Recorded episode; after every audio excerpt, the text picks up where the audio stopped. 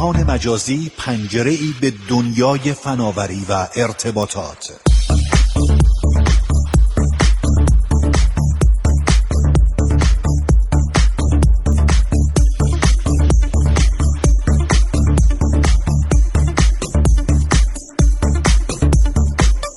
به جهان مجازی و بخش پایانیش خوش اومدید. محمد جعفر نعناکار کارشناس امور قراردادها در کسب و کارهای فناورانه مهمان سوم و آخر ما در برنامه هست. آقای نعناکار سلام وقتتون بخیر. سلام خدمت شما و خدمت تمامی شنوندگان عزیز. ممنون از شما.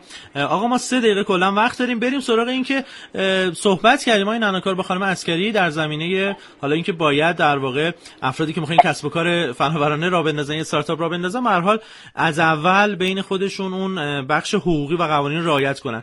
ما می‌خوایم بخش قراردادها رو بهش بپردازیم. به نظر شما چه چیزهایی مهمه و به درد کیا می‌خوره و باید چیکار بکنن اصلا تو این حوزه؟ بله ببینید اون چیزی که خیلی مهمه برای راه اندازی کسب و کار اینه که اون افرادی که دور هم جمع میشن بدونن که چه وظایفی در قبال همدیگه دارن. بله. ممکن ابتدای کار خیلی لازم نباشه یک شرکت ثبت بکنن ولی حتما باید بین خودشون قراردادهایی رو منعقد بکنن. شاید مهمترین قراردادی که ابتدا باید با هم دیگه در واقع پیرامون اون صحبت بکنن و به یک توافقی برسن قراردادهای وستینگ یا سهام تدریجیه. تو این قراردادها هم وظایف افراد مشخص میشه هم نحوه سهامشون و اینکه اگر شرکت بله. یعنی اون شرکتی که تشکیل دادن. به صورت حقوقی اگه بخواد ثبت بشه میزان سهامشون چگونه خواهد بود؟ بعد از اینکه کابر حقوقشون تشکیل شد می‌تونن اقدام بکنن به نقاد قراردادهای دیگه با اشخاص حقیقی یا حقوقی در واقع پیرامون خودش. اینجا در واقع وقتی که افراد هنوز شرکت ثبت نکردن بله. ایده رو اجرا کردن یه تیم یا کور یا هسته اصلی دارن و با اسمای خودشون در واقع این کارو می‌کنن آره؟ بله اولین گامی که باید اینا بردارن تشکیل یک مشارکت مدنیه. مشارکت مدنی وقتی که در واقع بین افراد منعقد بشه خیلی نیاز به این نیست که یک شخصیت حقوقی رو ایجاد بکنن. یکی از افراد به عنوان عضو پیشرو و هد اون کسب و کار نوپا می‌تونه به انعقاد قرارداد بپردازه.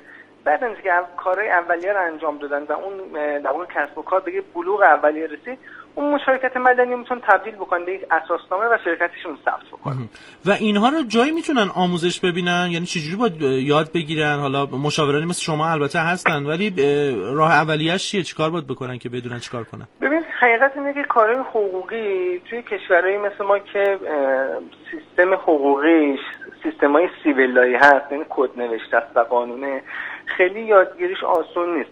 حتما دوستان باید از مشاوره استفاده بکنن.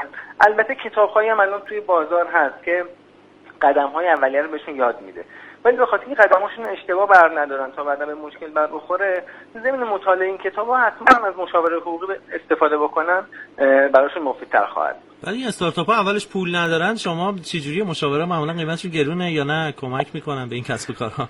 این بحث جدیه واقعا. ببینید الان توی کشور نهادهایی وجود دارن که این سرویس ها رو مجانی یا رایگان در اختیار استارتاپ ها قرار میدن یا همایشهایی که برگزار میشه معمولا.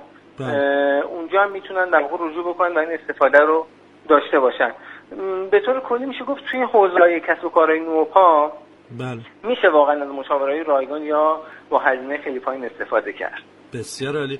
آقای کار ممنون. صحبت پایانی هست؟ خواهش می‌کنم. صحبت پایانی این که امیدوارم همه موفق باشن و قانون مدارانه قدماشون رو بردارن تا وسط کسب و کارشون به مشکل حقوقی بر نخورن انشالله انشالله ممنون. خدا نگهدار. سلامت باشید. خدا محمد جعفر نعناکار کارشناس ثبت قراردادها مهمان تلفنی ما در جهان مجازی بودن خب این جهان مجازی دومین برنامه ما در اردیبهشت ماه بود. امیدوارم که از اون لذت برده باشید و به دردتون خورده باشه. موضوع در مورد یه موضوع خیلی مهم بود که خیلی از کسب و کارها شاید در آینده دچار مشکل بکنه. اونم قرارداد هست و اینکه ما چیکار کنیم. بخش حقوقی ماجرا هست. حتما نکاتی که گفته شد رو سعی کنید رعایت کنید تا کسب و کارتون در آینده دچار مشکل نشه.